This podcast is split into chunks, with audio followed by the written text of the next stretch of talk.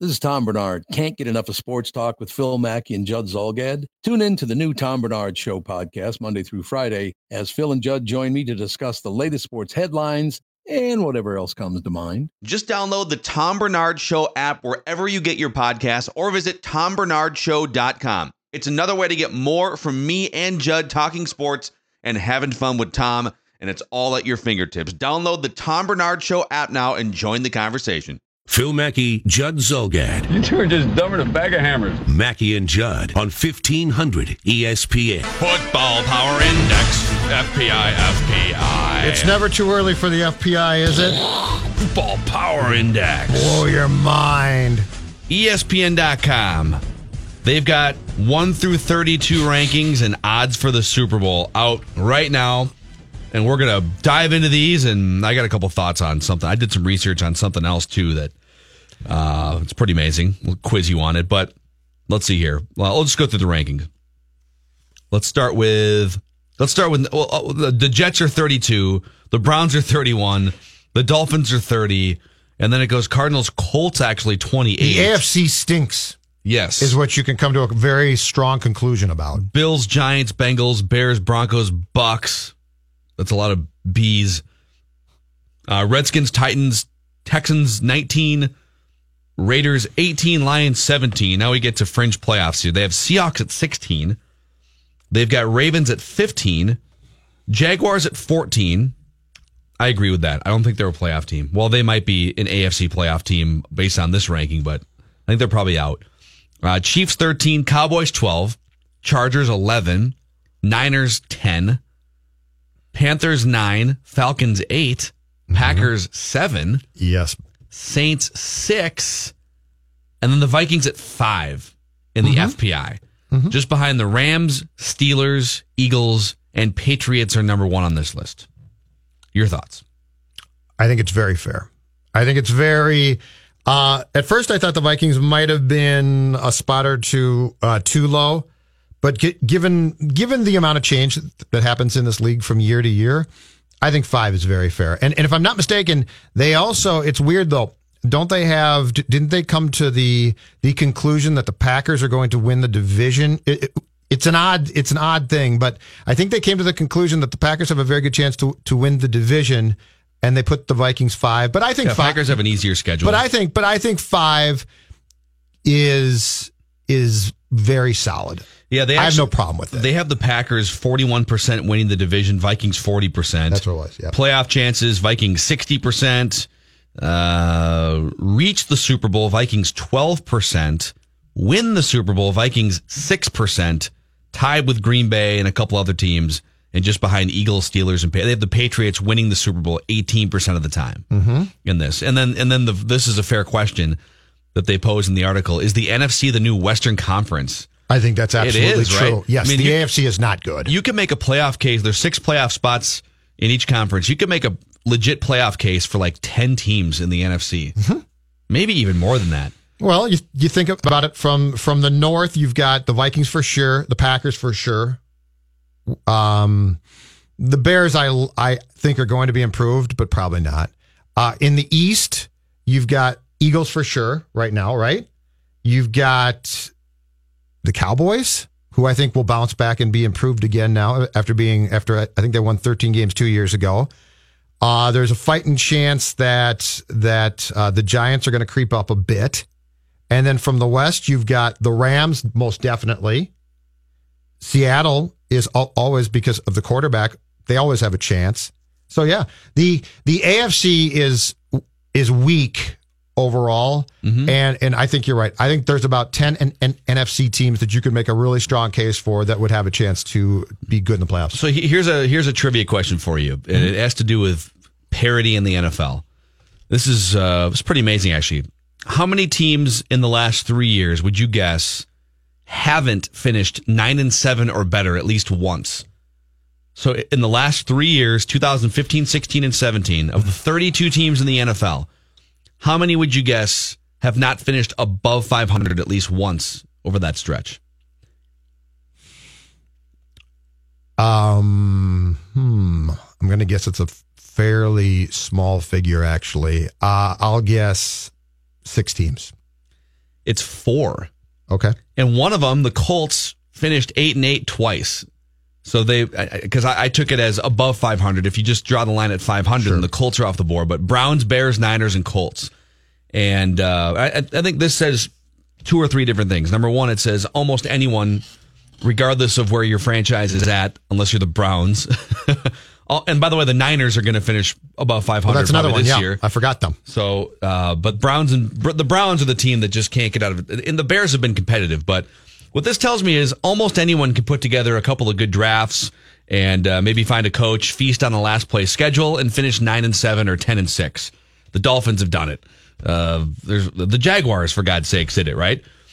It also says that we should draw a line between, like, there's a clear delineation between if you finish nine and seven or ten and six versus are you an actual contender that can do something and win multiple playoff games? Because if you just take the last three years, almost every team in the NFL has been in quote unquote contender mode at some point. If you're finishing above 500, you're at playoff team or or fringe playoff team, right? Mm-hmm. So like you can make a case that almost every single team in the league at some point in the last three years has thought, boy, we got this thing on the right track. Yep. Boy, this is great. And then they slide backwards. And it's a lot of times it's because you know what if you're just if you're able to draft at the top of each round and you're able to feast on a weak schedule because you play ten crappy teams because you finished three and thirteen And the previous year And you, you don't get hurt. Or that. There's so many variables here. There's a lot of fool's gold in Yes. the NFL, I guess, is what I'm saying. Yes. And the, the only, the only, I don't want to say sure way, but the only almost sure way around that is quarterback. If you have a quarterback and, and a halfway decent defense, you're in, in good shape consistently. But how many teams have a quarterback? The Packers do. The Patriots do. Seattle, I think, does. But if you go down that, that list, it's probably five teams. It's probably five teams that, that you say every year, Where you start at No like matter how- eight and eight, no matter what. no matter how tough your schedule might be, if your defense can just hold up, your quarterback's going to give you a chance to win consistently. Yeah, there's a, like the teams you just mentioned pretty much start at eight and eight, or maybe seven and nine because because Drew Brees is on that list. Yeah. and they had so many things go wrong. They did have two or three seasons where they finished seven and nine the past four or five years. Last year they were great, uh, so that's interesting. Uh, here's a totally off the wall observation. I saw some press conferences. The Vikings were doing some charity stuff yesterday between OTA practices. The Is there program. an athlete in the world that has whiter teeth than Kirk Cousins? I, Have you guys taken a look at that guy's teeth? yeah, I know that he, like, he Huge makes fan of oral health. You can tell. like he makes that's a great. lot of money and can probably make his teeth as white as he needs to. But like if there's a new shade of brightness or there's a new level of brightness, if it goes if it goes uh whatever the sun is, Kirk Cousins' teeth How I think much- might be whiter than the sun. How much do we think he has spent uh, time in recent years practicing that smile? That's that smile to me seems to be incredibly rehearsed. It seems like you see him go go back to the day that the Vikings introduced him at the press conference and look at that smile. That's a smile of a man who has stood in front of a mirror and worked on a smile. It's also the smile of a man who's collected about 150 sure. million dollars in cash before his 30th birthday. Sure, but I'm saying the perfection of the teeth together. It, it it looks like he he has practiced that on several occasions I me. think this sounds like envy and jealousy, like somebody who should be standing in front of a mirror working on his smile. But I'm not going Yeah, to. is in I, fact- I have no time for that. Dave brings up a great point. I have no time for that. Is there a more polar opposite set of smiles than Kirk Cousins I don't like and to smile. Judd Zulgad? I don't like to smile in pictures. So That's my point. so probably the answer is no. I just I it occurred to me after seeing that press conference smile that that's a smile that's been worked on. That's Well, not a maybe, but it sounds like you're jealous. No, sounds- no, no, no, it no. absolutely No, does. It sounds no like he's got a skill that you don't have, and Oh, you're trying to tear got- him down because of it. He's got a skill that I don't have. He's got a lot of I'm skills. saying a specific thing. I, there is. I am throwing it out there. I'm just curious because it looks like it's practiced. I, you know what? Good for him. You're calling the Vikings starting quarterback a fraud. You can fine, No, fine go ahead and I'm do not. that. No. that sounds Not like one you're doing bit. it. I mean, I'm not going to say that you know he he's got the I don't the know at brightest all. smile that I've ever seen in my life, but I did watch Raiders of the Lost Ark on Saturday for a little while and caught that end scene where they open up the Ark. Yep. And and like everyone gets blinded. Yep. Had a very similar feeling when he smiled for the cameras at the charity event yesterday. Here's Kirk Cousins, everybody. Yep. Light beaming Okay. through people's foreheads? It lo- it looks like he might might have had my problem at one time, and they said, Kirk, if you're going to be the face of the franchise, if you're going to be the guy out there in front, you got to work on the smile. Now, if they told me to do that, I'd be like, buzz off, not going to do it. But it just looks like it's been worked on. Have you thought? Because he has about five personal specialized coaches in his life. Uh huh. It's possible he has a smile coach. Have you ever thought about consulting a specialized No. professional? No, no interest. you? Don't want to smile. Because one of the main questions we get when we post photos from the studio or whatever, Yep. it's like, why does Judd never smile, Smile. in these photos? Why is he always just staring at the camera like he wants to beat somebody up? What's the best smile you can give us, Judd? Phil, Oh. maybe you should pull out your phone and get a I don't picture as think I best can we do can it, of but Judd I don't just think I can do it on best. command, though. The thing is, no, know, he's no. This is be the thing. difficult. It's not that he doesn't. You smile all the time. You smile during the show. It's Yeah. when someone says, "Okay, Judd, Yeah. smile." Smile. Cheese. Not going to do it. on comm- I just can't. I'm not good at it. But we need, we almost need you to think about think about your favorite hockey moment or your favorite craft beer. Think about Gilles Meloche. No, it's Jill's Malash. It's not Gil's Malash. It's Jill's Malash. Jilly Malash. Think about that time where your mouth made love to a yingling. Oh, that is a nice thought. That, don't do that. that was creepy. Even I was creeped out by That that. time where you Even I- ran your oh, tongue around stop. the rim of a yingling. Stop. Yes. Stop right now. Smile You're creeping like- me out. Smile. I just think it's a practice smile. That's all I'm saying. I'm not passing judgment. Whatever it is, it's impressive. I mean, it's a and it is 20, it's, uh, yeah, it's the brightest thing I've seen all week. $93 million smile. Um, let's come back. Roy Smalley is going to join us in about 20 minutes here. Judd, you have a word for prime mortgage lending. I do indeed. And if you're considering a mortgage company, I, want to suggest my friends at Prime and Kent McCullough in particular. And I want to do it because to uh, the people at Prime and Kent, this isn't about simply selling you on something. This is about earning your trust first. In fact, Prime would rather earn your trust than sell you a loan. That means while Prime would love to have you as a client, most definitely what they want to do is they want to sit down, they want to meet with you first, they want to explain their plan, and after that, the decision is up to you. That's because this is about two very important things to Kent at Prime. Those two things, teamwork and collaboration. It's what Prime is all about. It's what they believe in. And if you're shopping for a mortgage, you can count on Prime to give you sound advice and straight answers. For instance, Prime wants to take some of that mystery out of the mortgage process for you. Did you know Prime may be able to put together a program that can pay your closing costs? Not just include them in your loan, but actually pay them for, for you. That is correct. All you have to do is go to their website and check it out. That website is goprimewithkent.com. Goprimewithkent.com. Once again, Go Prime with Kent, K E. Mackey and Judd are back Gentlemen, the moment has finally arrived. on E 1500 ESPN. Reckless speculation. with no regard for human life. Reckless speculation. I have a little tale for you here, Judd, before we get to Roy Smalley in like 10 minutes or so. All right. And, and and for this segment too, if people have, uh, it's we're calling this a little throwback Thursday, I guess, because we've been reminiscing about autographs that we sought when we were kids. The first autograph we ever collected, 651 646 8255. We've been telling stories. Chip was in here like two hours ago. But uh, 651 646 8255 if you want to chime in on that. But I have a little tale for you when reckless speculation goes too far. Reckless speculation. There's no such thing. But there can be such thing.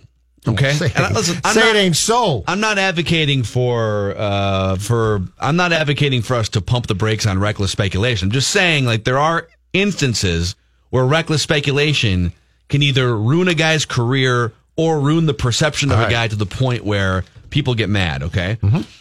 It's been it's been sort of killing me. I've been trying to think of player comps for Andrew Wiggins over the last year or so that aren't hopeful comps. Because there's all these hopeful comps like, well, but but DeMar DeRozan was was mediocre for 5 years and and yes, like maybe DeMar DeRozan is is a comp for Andrew Wiggins, but that would require Wiggins figuring out how to score at a more efficient rate and grab rebounds and pass to teammates and things like that. All right. Like, what's an actual comparison to Wiggins? And I don't think this necessarily fits exactly position or physique wise. And to be honest, I haven't even uh, done the numbers comparison on these two guys. But in terms of the way that they were hyped, how early they were hyped, and where their careers one where one wound up and where one looks like it might wind up. Andrew Wiggins is OJ Mayo. And if you go back and look at articles that were written early in their careers. I, I found some stuff from like Slam Magazine when Wiggins was a sophomore, junior in high school. Mm-hmm. I'm going to read you a couple excerpts here, okay? All right. This is from Slam Magazine 2007 about OJ Mayo, who the who the Wolves drafted and then traded. Yeah, this So Kevin Love trade. him. We're all excited for like 10 minutes when they drafted OJ Mayo. And they said, we're not trading him. And then they turned around that night and traded him. Fred Hoiberg got up to the podium and promised the fans Yeah. that they would not trade OJ Mayo. Very happy about that. And pick. the reason why we were excited is because of articles like this from Slam Magazine. The uh, the author writes, "I spent a lot of time a few years ago stalking LeBron James with his knowledge, and one of my most vivid memories from that surreal time during LeBron's high school career came in Philadelphia, Pennsylvania. This was December of 2002, and LeBron's high school squad was playing a game on ESPN. Allen Iverson was among those crowded into the gym for the game. I stayed at the Doubletree in downtown Philadelphia that night, and I remember either right before I left for the game or maybe after I got back to my room, the TV was on headline news, and they actually had a 45 second story on OJ Mayo already being dubbed as the next LeBron. He was in eighth grade at the time.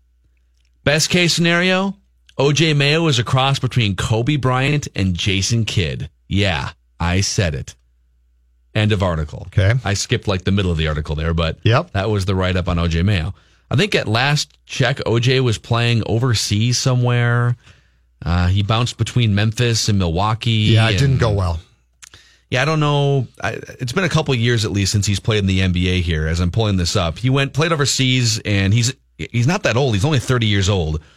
Um, played for Dallas for a year, but by the end of it, in his prime at age 28, OJ Mayo was playing almost 30 minutes a game, still averaging seven points and shooting 37 percent from the field, and no defense. Just from literally, he's the next LeBron, hype, hype, hype machine because skills and physical tools and all these things. Sure. To out of the league by the age of 28. Sure. Slam Magazine 2012. Here's the headline 17 year old Andrew Wiggins may be the most promising basketball player in America right now.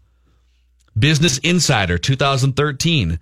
Why people are calling Andrew Wiggins the next LeBron James. He's a genetic freak. He's long like Kevin Durant. He can dunk like a young Tracy McGrady. He's got skills. He plays defense. There are typically two types of NBA prospects guys with raw athletic ability but limited skill, and guys with lots of skill but limited talent. Like Durant and LeBron before him, Wiggins has shown that he has both, and the basketball world is enamored. OJ Mayo and Andrew Wiggins, two very similar stories. Well, Wiggins has a chance to write a different story in his 20s here to alter the way he competes, to alter the way he plays on the court.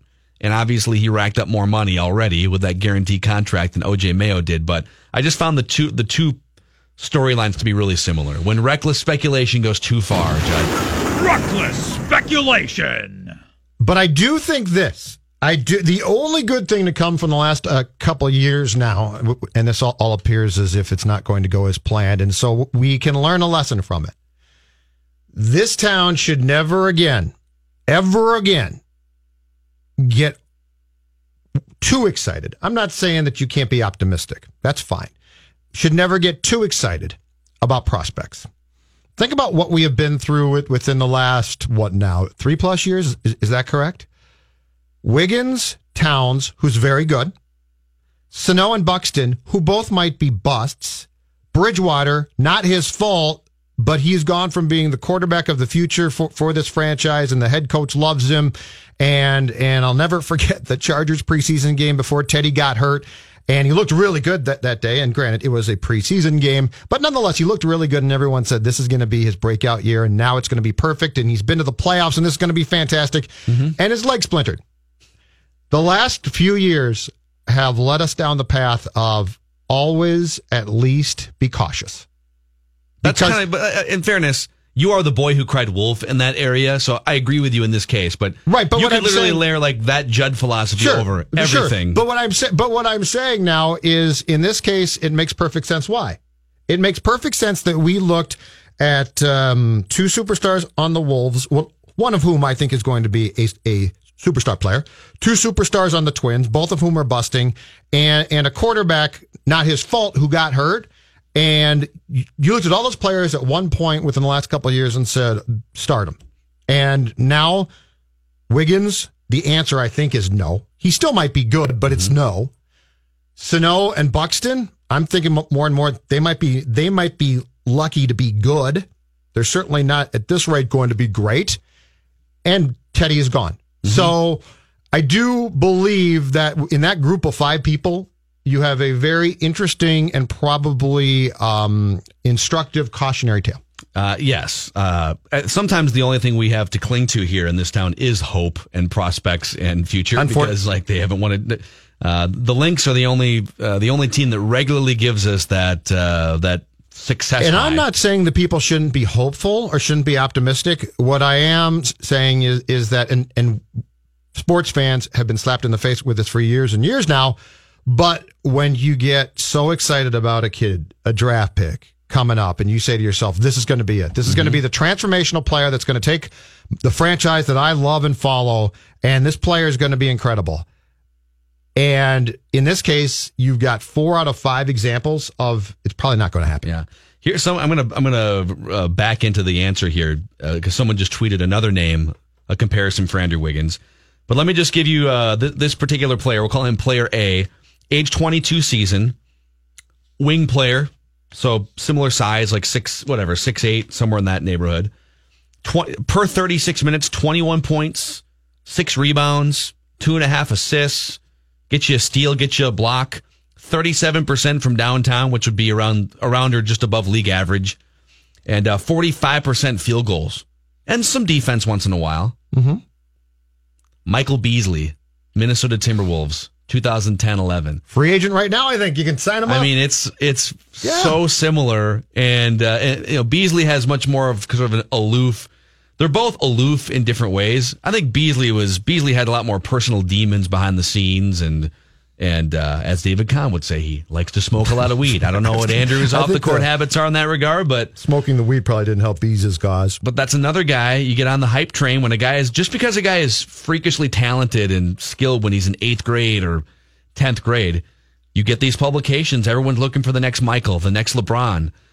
And in the case of OJ Mayo and, and Andrew Wiggins, it's like they got that label almost without their permission. And I mean, they, they weren't going to turn down the publicity, which led to them both being these top picks who made a bunch of money early in their lives. Right. But it's like these guys get tabbed when they're 15 years old, 17 years old now in the post Michael Jordan era. And it's just, it's just guys evolve and think Well, about how immature you are when you're 15 I or think the 16 common years thread, old. though- So we don't change the narrative. I think the common thread among a lot of the, the guys who are are fantastic at that age and, and then don't achieve stardom is this. At that age, if if they are that dominant, that means that their talent is that great. And guess what? They mature, players around them mature. Everyone's players around them start to work really, really hard. If you don't, you fall back. Butler is the the prime example of a guy who was a good college player, a nice player, and guess what? He's turned himself into a star. Now, if Wiggins had the ability to sit down and process this and say, damn it, I'm going to make the, the most of my potential, it might be totally different. But you have, as we've seen, you have a lot of guys who it always comes easy for, and the day it doesn't, they don't know how to go back then and process that. Uh, Bill tweets in, will you just admit that you want to see Wiggins bust because you perceive him to lack effort? And Rudy is your favorite movie? Okay, but like Bill and anyone else, if, if a guy, I mean, I'm not going to get into this argument again, but I don't want to see him bust. I want to see him be a superstar, but I think he's a, I think he's going to be closer to bust than perennial all star.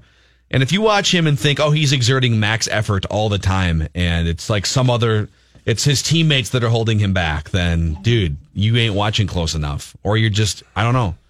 I mean, if you, if if he was exerting as much effort as you think, Bill, this team wouldn't be scraping to get to the eight seed in the regular season. Right. That's just a fact. And he is not, I, I think that, that we can all agree that he is not with a franchise right now where he's going to have a chance to turn things around. I think if he goes to the right team and the right coach, he might have a fighting chance. But I don't think it's here. Otherwise, in five years when that contract's up, he can resurrect it over overseas. He can go play in China like all these other guys do and score 30 points a game and get shoe deals. Let's talk to Roy Smalley when we come back. I don't know how much more Buxton talk we can do with him. He's already We've already exhausted all of those breakdowns with him, but there's uh, plenty else to get to. Luther Brookdale Toyota is the car dealership and service department my family and I have been committed to for 30 plus years. And I understand when you drive around the Twin Cities, there's all kinds of dealerships and service departments. There's all kinds of places to get your oil changed or to, to scope out new vehicles. The reason why we've been committed for three decades to the same place, it's a combination of peace of mind. You just, you get some of the best people in the industry and now you get one of the best facilities in the Twin Cities. So it's that peace of mind of knowing exactly who you're working with and building those relationships. And also, let's be honest, Toyotas are some of the most durable vehicles in the world. Uh, great gas mileage. 20, uh, eh, what's the number? 80% of, of Toyotas that were on the road 20 years ago are still on the road today. And that's just, that's just a testament to, uh, to how great these vehicles are. So you get the durability of the Toyota brand and you get the peace of mind of some of the best people in the industry and the best facility for my money in the Twin Cities. And uh, that's what you get. Luther Brookdale. Phil Mackey. When will I know when I'm the man? Your mom and I will tell you. Judd Zulgad. Fat, drunk, and stupid is no way to go through life, son. Mackey and Judd on 1500 ESPN. Mackey and Judd are talking twins. Now, now, with former Twins great turned FSN analyst Roy Smalley. All right, Mackey and Judd. Uh, in fact, a press release just came in here. They so Aaron Slegers did a good job holding things together while the Twins made a comeback last night. And because he threw so many pitches, there's no reason to to keep him around for a couple days if he can't be useful. So they send him down to Rochester, and uh, Tyler Duffey is back up with the big league squad. Roy Smalley, uh, I think we've already exhausted all of the Byron Buxton conversation. So I guess my only remaining question about Buxton, you did a great job just sort of breaking down some of some of the uh, the hurdles that he's trying to jump over. How much can a bad foot or a bad toe, like, is do you think it's partially that the toe was hindering him from hitting? Do you think it's because he's apparently he was playing through a lot more pain than people know? What you know, it's not everything, but it's enough to to to throw you off. That's your your feet are so important. Your feet and legs are so important to you in in hitting, and no matter how much you try to gut through pain, if if every time you land and turn on that foot as you swing is causing you uh, an awful lot of pain, even in the back of your mind, even subconsciously, I think things are different. And I mean, it's just one more one more thing that um, a guy that's you know hasn't had enough at bats yet before he got back to the big leagues anyway after being out for so long. And it's just one more thing that he it's going to contribute to it being very difficult for him. It's al- almost June, Roy, so it's not. Uh, it's still early in the season. But how important is this series against Cleveland now with four games, given where things stand for the Twins? Well, I think it's a very important series, obviously, and and I think it's punctuated. My opinion is punctuated by what Brian Dozier and some of the other guys uh, talked about. It said it was uh, extremely uh, extremely important. So if they think so, then I got to believe that it is. It's you just can't let Cleveland uh, get a, get so far away from you that uh, that no matter how well you play in the second half of the season, there's there's no catching up. Yeah. Uh, we were just going over this. Here's a fun little trivia factoid, but it's also a little bit depressing. Uh, the last time, and now th- this uh, Fernando Romero's ERA is up over four, but it kind of feels like they're wasting a really good starting pitching staff by being seven games under 500. Uh, but the last time they had four starting pitchers who made at least 10 starts in a season with ERAs under four was 1989. Rick Aguilera was one of them, and Frank Viola was one too. So they, they didn't. Not all four of those guys pitched together, but uh, it would be it's almost 30 years if if Odorizzi, Berrios, and Gibson can keep their ERAs under four, and then if, if Fernando Romero can shave his back under four, which I think he probably will. But doesn't it feel a little bit like, man, we've been waiting for this complete rotation for a long time, and here now injuries and uh, and poor performances at the plate have them buried. Uh, yeah, I don't know how much to add to that, Phil. I really don't. I mean, it's it, it, they have wasted um, some terrific pitching performances, and the only the good news, the silver lining there is that it doesn't look fluky to me. It looks to me like the guys have pitched the way they can pitch, and if that's so, and if they pitch, you know, consistently like this for the most part, and there's going to be every one of them's going to have games like Romero had, uh, but if they are relatively consistent the way they've been, to this point the rest of the season, then it speaks very highly to your ability to have go through some streaks where you go t- you win 10 out of 12. You can't do that just slugging the ball. You can't do it without starting pitching. I mean that's the most important thing. And it looks to me like it's not fluky, like it's like it's solid. And if they can get the bats going, they can expect some streaks where they where they run off some uh, some big winning percentages. Is Lance Lynn righted now? Do you think, Roy? Yeah, I mean, I I think so. Um, it, it he looked awfully. He's looked very good this last two or out of the last three starts, and and um, you know the fastball that he has, the moving fastball that he has, should play in this league. Uh, he's got enough of a breaking ball to go along with it. It's it's really just a question of of going strike one, strike two with him, and and that's got to be a a mechanics and and familiarity with your delivery, uh, you know, as a result of no spring training kind of thing, as we've talked about. Right. I think I think so. Are, are you surprised that Kyle uh, is now striking out so many guys consistently? Is this something that you see as a permanent thing? And if so, how much credit does he get to for, for fixing something that clearly had waned or had gotten away from him in, re- in recent years? I think he deserves a tremendous amount of credit for understanding um, how he needed to pitch in the big leagues to uh, to be successful, and then going ahead and, and doing that. And we've talked about this before, but his uh, metamorphosis from a I'm a sinker ball uh, pitcher that doesn't have good enough control of the sinker to throw it where it needs to be all the time to uh, I have two fastballs. I can throw it 94, 95 straight and you know cross seam, and I can also sink the ball. And oh, by the way, my breaking ball was a little was a little too curveball oriented. I'm uh, I'm going to throw it more like a slider, and I've also figured out how to where the release point is to throw it on that outside corner. And then oh by the way, I'm mixing in a changeup very well. I mean, the, the change for him in terms of what kind of pitcher he is and the ability to throw strikes with now his four pitches has has been remarkable, I, I, and he deserves a ton of credit. Yeah and he has he has a year and a half left on his contract, and so he's got one more year of arbitration next year.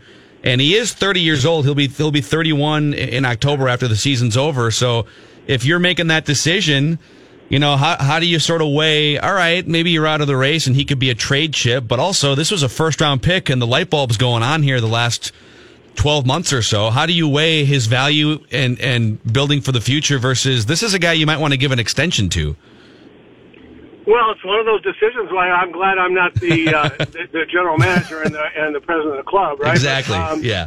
It, you know, it's one of those like, what if Ervin Santana was back and healthy, and you had six guys that you wanted, you were you were comfortable running out there, and you only have room for five. So, yeah, I think the way Kyle pitches the rest of this season and the first half of next will determine his future with the club for sure, and um, it, it's going to be a it's going to be a tough decision given his uh, given his age, and also who they've got coming. It's going to depend on how Romero pitches the rest of this season and next, uh, where Gonzalez is. You know, there's a lot that will that will go into that, obviously. So, uh, Roy Reusse called earlier in the show today and uh, told us the story of the game at Met Stadium where uh, Disco Dan Ford allowed Jose Morales to pass an at-home plate and and shared just how frustrated Gene w- was about that. What is your oh, recollection of that day? I I almost can't do it uh, without without visual action. I mean, I, it was it was one. I, I mean, I was chewing on my hat, trying not to laugh because Gene was so so angry. Um, and, and I, I've never seen I've never seen Gene like that ever because he wouldn't. What did did did Pat tell you what what his Gene's response was? He just said he said that G, Gene went to the plate umpire to confirm, and as he, he was walking past, Disco Dan said, "Leave." no, no, it, no. It was it was better than that. All right. He came. He he went out to argue with the umpire. The umpire said, held up his hand, and said, "Wait a minute. Here's what happened." Gene made an about face because it, it and because he you know he knew the umpire was right. Turned back around, came back in the dugout, and he's by the He's on the home plate side of the dugout. We were on first base side, and he was in the on the home plate side. Danny had gone to the first base side of the dugout. He was all the way down at the other end. Gene came back in the dugout, was standing close to the steps, folded his arms, was staring out at the field, and said, "Ford." And Danny looked down and said, uh, "Yeah, Skip." And he says, "Go home." and Danny says, "Wait, wait, what?" He said, "Go home." And Danny couldn't believe it. It was like whatever it was, sixth inning. And Danny says, uh, "Wait, wait, Gene, what? No." He said, "I can't stand." No, he hasn't. He's just moved there with his arms folded, staring out of the field, talking almost out of the side of his mouth. He said, "I can't stand looking at you. Go in, get your stuff, and go home." That was the most amazing thing I've ever seen, maybe. I, and oh. if you could only have seen the way Danny backed into home plate, which allowed and missed the plate, which allowed Jose to uh, pass him for the out and take away the running. And it was with you know that was the third out. I mean, if you could only seen that, you'd understand why he got his nickname Disco Dan. Yeah, that's awesome. Hey, we we the, the reason this whole conversation even started I think is because in the in the first hour, Pat just called in randomly. We we were sort of reminiscing about players as as kids that we would chase down for autographs and uh, and some of our, our just our favorite players when we were when we were growing up watching sports and watching baseball. And uh, and you obviously spent a lot of time around baseball when you were a kid. Do you remember the first autograph you ever got, or or do you have any stories about players that you idolized when you were uh, little Roy Smalley, age eight, age nine? you know, um, I really, I, I had, I had been around the clubhouses with uh, my dad as a, as a really young kid, and then when uh, Gene Mauch was managing the Phillies and later the Expos, they'd come down to L.A. to play the Dodgers, and we'd go out to every game, and I was hanging around the clubhouse with him, and and uh, of course my dad had been in the Dodger system as a as a player, coach, and a manager, so he knew a lot of the Dodger guys. So I had been around both clubhouses a lot, and and you know I idolized all these players, but I never ever got into you know getting autographs. It, would, it was almost like a unnecessary, right? I mean, I met I, I met the guys and I yeah. you know, I talked to them and all that stuff, but then uh, when my uh, when I started going to games with my friends, and my friends just they they wanted to go out in the right field where the bus was at Dodger Stadium and get visiting player autographs, and I said, well, come on, I can I can help with that, and we went out there, and the bus would be there, and I'd see guys like um, like Alvin Dark would be the, he was the manager of the Giants. I remember this vividly, and he and um, I hate I hate admitting this, but I but I played the family card. You know, I went up and I and I said to the bus driver, "Can I speak with Mr. Dark, please?" And and this, he heard, you know, Alvin heard this kid asking for him. He peeked his uh, head out of the bus. He said, "What do you want?" And I said, "Oh, Mr. Dark, I just want to say hello. You know, my I'm Gene Mauch's nephew, and my you know, Roy Smalley's my dad." He goes, "Oh, hey, come on in the bus here." And and next thing I know, he was he was pointing out guys that, "Hey, Willie, you know." Uh, uh, meaning both McCovey and uh, Mays, you know, would you sign this for these guys? You know, that kind of stuff and I was a hero, you know, to my kids, and I, I don't still have the autographs. I mean, I, I'd met those guys, you know, before, and so I mean, I, I, I guess I tell the story to point out two things. I was incredibly lucky as a kid, and I was kind of a little brat for. Uh, for I, wanted to, I wanted to be a hero to my friends there. yeah, that's awesome. That's awesome, Roy. Great stuff, man. We'll talk next week. See you, Roy. All right. All right, Roy Smalley. I do the same thing. Actually, hold on. That's Mar- a smart move. Mark's on hold here with a Roy Smalley autograph story. 651 646 8255. What's up, Mark? Hey, guys. Uh, thanks for taking my call. Uh, yeah, Roy Smalley obviously is a great guy. Uh, when I was like seven, eight years old, back at the old Met Stadium, they had an autograph session, and my mom took me there, and she told me to go stand in the tunnel as the guys were coming out to this autograph session and try to get autographs before they actually got out. Mm-hmm. So I'm standing in the tunnel and all these giant players are walking by me and I'm I'm seeing like uh, Tony Oliva and I go, Mr. Oliva, can I get your autograph? And Mr. Ford, can I get your autograph? And all these guys just keep walking by and finally I see uh, Roy coming up, and instead of saying, "Hey, Mr. Smalley," he's like, "Hey, Roy." And sure enough, he comes over and signs my autograph for this little eight-year-old boy that's being towered over by these guys. It was one of the best moments of my life. Yeah, He's a really good guy. Yeah, Mark, thanks for the for the I story told you there too. he was that that he would sit there on camera day. He would stand there and keep keep in mind too. In '79, I think he was the team's lone All Star. So we're talking about a really good player. Yeah. And Roy would sit there forever and take pictures with people and sign autographs. Yeah, that's. Uh, I, I think in our minds, you think, you know, if you ever get to that point where you're a famous professional athlete when you're like 12 years old, man, I would love to sign autographs. And then there's just a lot of guys who get jaded by the process, and it just becomes a pain in the ass, and they don't want to do it. So when you do find players who genuinely enjoy going down the, you know, the foul line before games, or The one problem case- now, and the one thing I I get it, but it would an- annoy me the amount of uh, of adults who want you to sign for them because Yeah. you know they're going to turn around and try and sell it. Like Yeah. kids uh, sign all day long, but I don't blame any player who's like, I'm not going to sign for a 48 year old guy like Zulgad. Yeah, for sure. Uh, 651 646 8255. We're reminiscing today. Mackey and John. Phil Mackey, Judd Zulgad. You know, it's it's just like his own reality show. Mackey and Judd I love it. on E 1500 ESPN. Join past and present NHL players for a day of golf at the 2018 Minnesota NHL Alumni Classic. This year's event is taking place Monday, July 16th at White Eagle Golf Club in Hudson. In addition to a round of golf, each registration includes on course food and beverages, dinner, player gifts, and more. For more details and to register, head to 1500ESPN.com, keyword events. uh, executives, coaches, players, people are stunned. Uh, we're stunned at the story, and, and and I think the potential consequences if this does indeed um, bear out to be Bryan Colangelo behind these other accounts. Uh, I think the consensus is he could probably have survived comments about other executives with other teams, um, maybe even his own coach.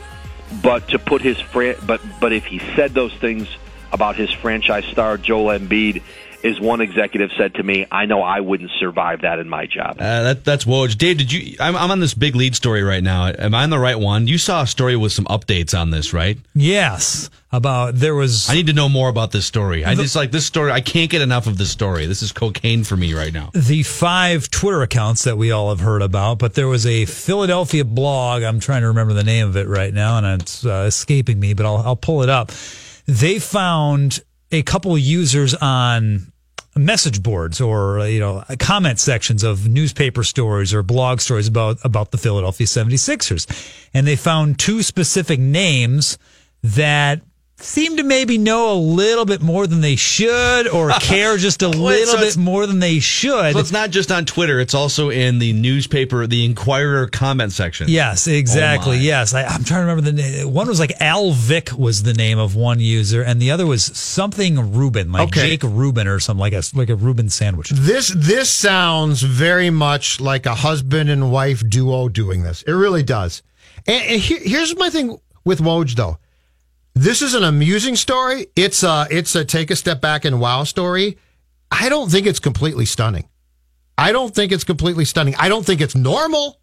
But you know what? If you You don't if- think it's stunning you- that no. a professional general No. manager has five burner Twitter accounts? It's having- the first time we, that this has ever been exposed. Having covered sports. Now, five is excessive. I'll give you that for sure. Five's excessive.